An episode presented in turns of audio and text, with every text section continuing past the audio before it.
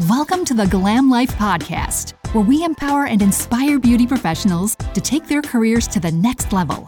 Your host, Victoria, is a certified business coach with over a decade of experience in the beauty industry, helping countless beauty professionals start and grow successful businesses. Now she's sharing her knowledge and expertise with you. Whether you're just starting out in the beauty industry or looking to take your business to new heights, this podcast is for you, covering topics like community, management, branding, and much more. So join us on this journey to build the beauty business of your dreams.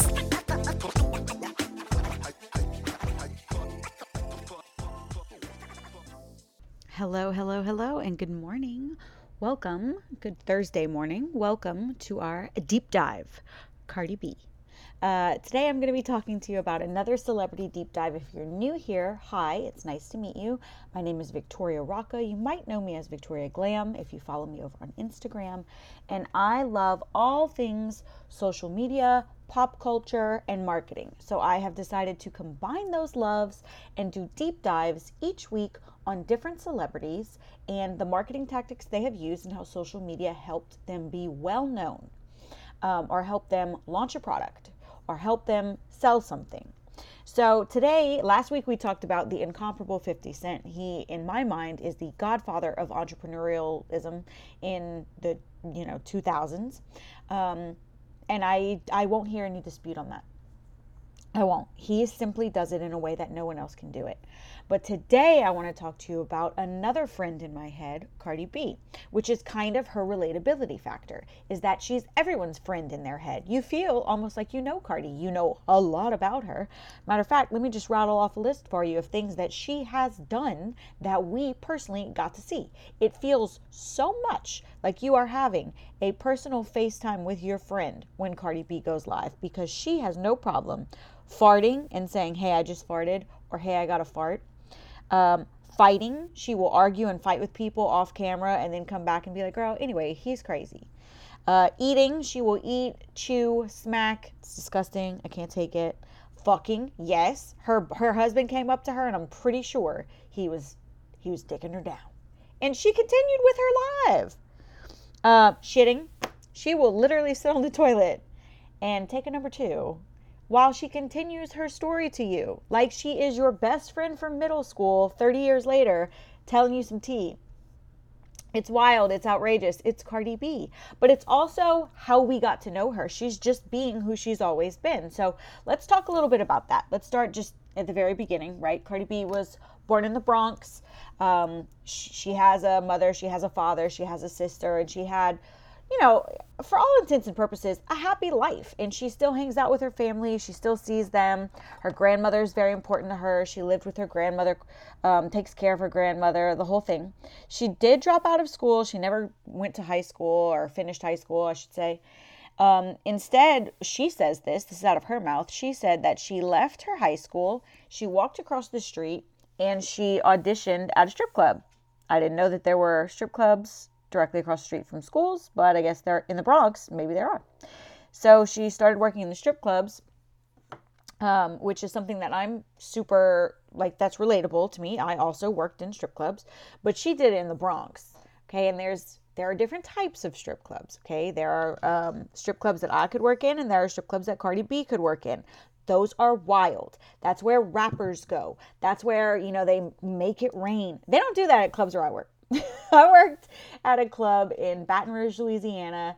Um, Baton Rouge is our capital, so it was frequented by judges, lawyers, doctors, senators, um, representatives, sheriffs, whatever. And they were really just a bunch of men in suits sitting around making deals. That's a very different atmosphere than what Cardi B was doing. I do have lots of video of her from the strip club, and so do you, uh, because Cardi didn't just go and be a stripper.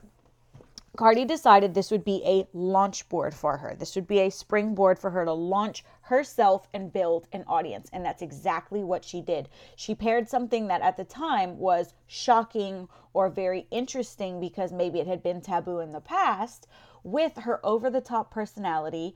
And she just went out and made a ton of friends. So she would be, you know, on her way to the club, on her way home from the club, counting her money in a big bag, um, sitting in the back dressing room, walking around and talking to um, customers, and she didn't mind going live in all those places. And so you have all these videos of Cardi B um, in her, you know, stripper garb, which is often a bikini or something, you know, like very intimate looking. And just being loud and silly and funny and like kind of the the belle of the ball. And that got so much attention in 2015 on Instagram because she wasn't violating any terms of agreement, right? She wasn't nude on stage. She wasn't doing anything lewd, but you knew where she was and you knew what she was doing. And she's out here having a great time. I think in the past, especially since I was a dancer, I know that a lot of girls hate on girls who are dancers and guys kind of they, they, entertain it until they don't care anymore you know like it's not interesting anymore. And then they they just ignore it or they might hate on it if they're trying to impress one of the girls who's hating on it. But that didn't happen with Cardi because Cardi made sure to make connections with other dancers and make friends and um, shout out to the other girls. And this was now your place on the internet to go for a girl like you oh, she's a girl's girl. She just happens to dance just like me, right? So she got a lot of love and attention from guys who thought she was great, but also from girls who wanted to be her friend. And because of the way that she shows up on social media, you feel like she is. You feel like she is your friend. It feels so approachable. There's actually a ton of video, um, you know, because New York, of course, is a very walkable city. There is a ton of video out there of people coming up to Cardi on the streets back then, and she would entertain it. She would pose her picture with every single fan. She would roll her window down. She would talk with people. She would talk to them just like if I, you know, met you in person and we were having our first introductory conversation. Not overly familiar, but certainly very kind and just like we're on the same level. We see each other, NeNe Leakes, right? So, Listen, let me tell you something. A few years ago, back when all this started, the chances of Cardi B becoming a superstar seemed as likely as her becoming like a fucking Buddhist monk, okay? She was a dancer at this club Lust, like we've been talking about, um, which was in uh, Brooklyn Sunset Park area. But you noticed her because she'd make sure you did. So I think she already knew this is the plan. I'm going to get bigger and bigger. But there were people around her who were like, yeah, there's something special about her. There's a spark here of some kind, but I don't think that she's ever going to be like, you know, a Nicki Minaj kind of person. I don't think that's going to happen. She's a stripper in the Bronx, you know, with messed up teeth and she talks so crazy. But on Instagram, she continued to show up and do these lives all the time and post to her story all the time. And she would do them in such a specific way.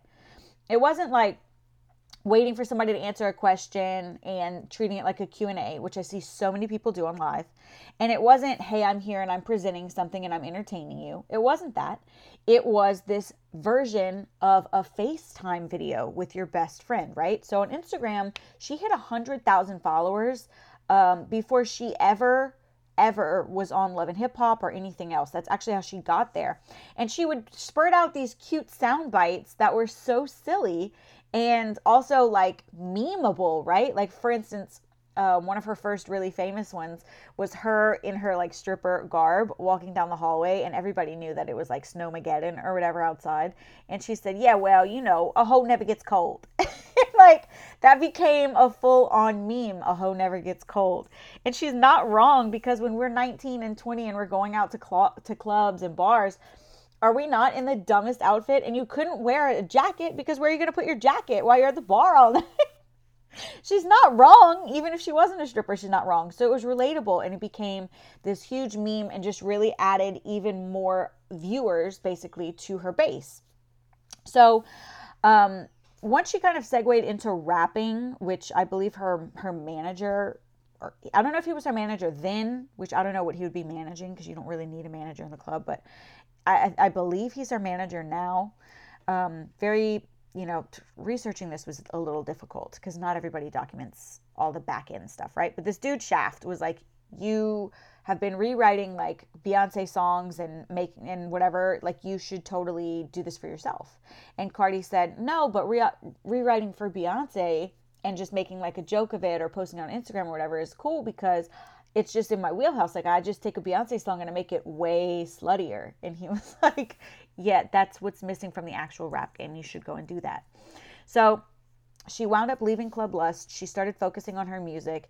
And honestly, her social media virality is what caught the attention of the Love and Hip Hop producers. So she joins Love and Hip Hop New York. Um, the opening scene is actually such a nod to how she got here, right? Because she's in the back of a car being driven somewhere, and she is like, I don't know if she actually is or if she's pretending to be, but she's on a live on her phone um, as they're doing like her voiceover introduction, right? Which I thought was so cool and very like meta. Um, she gets all the way to the final episodes of Love and Hip Hop in 2017, and by then, everything she has said and done on that show has been completely memeable, gone viral because she showed up and she showed her big personality. Um, but also, famously, she has this scene with DJ Self that I feel like has I've seen on social media more than I ever saw it on VH1. She's sitting in a bar with him, and their storyline was like, "Will they? Won't they hook up?" And which is so weird because DJ Self is not even a little bit cute. He's not even a little bit cute, but whatever. He has this thing called um oh shit, what was the name of that? Um so he has like Gwinnen Entertainment or Team Gwinnen or something like that. I don't even know what that is supposed to stand for. but he wanted to have uh, Gwinnen Fest or something like that. And she really wanted to be invited as a performer on stage. And he kept, you know, putting her off, putting her off, and not sure about it, whatever. And he's pushing this Mariah Lynn girl and somebody else who's on the show and other people that we've never heard of, you and I. And at the time, we hadn't heard of Cardi either, to be fair. So they sit down at this bar and she's like, okay, tell me the truth. Are you going to put me on stage at your music festival or whatever? And he was like, no, I'm not going to put you on. I don't feel like you've really earned it. I don't feel like you put in the work. You're just a dancer with a few songs. That's what he said.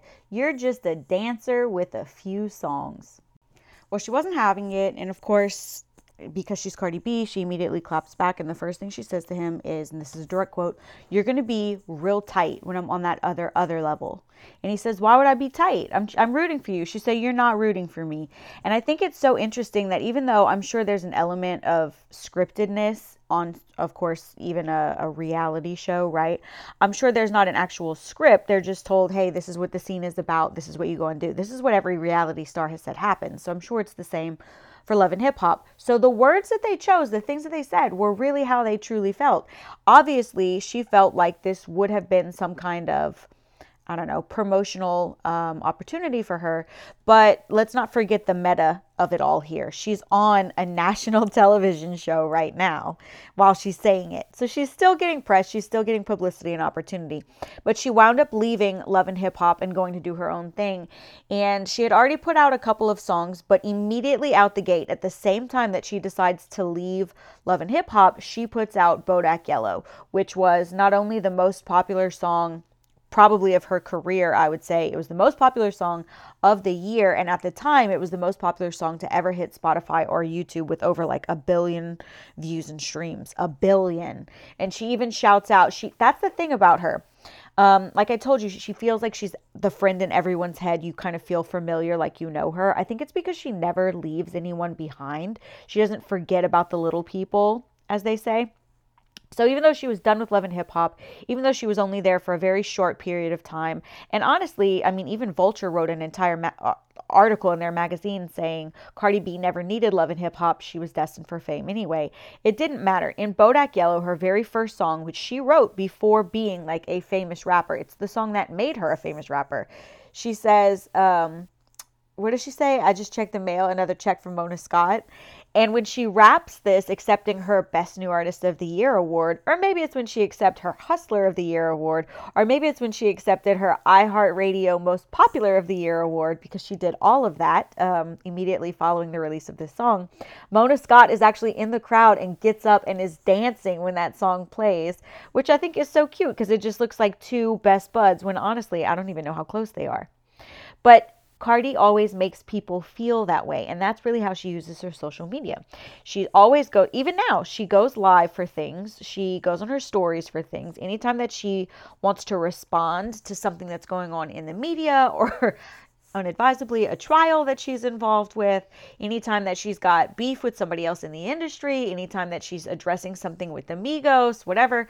Which by the way, let's talk about how fast this happened for her. Her final episode of Love and Hip Hop aired in spring of 2017. By June, she was signed to Atlantic Records.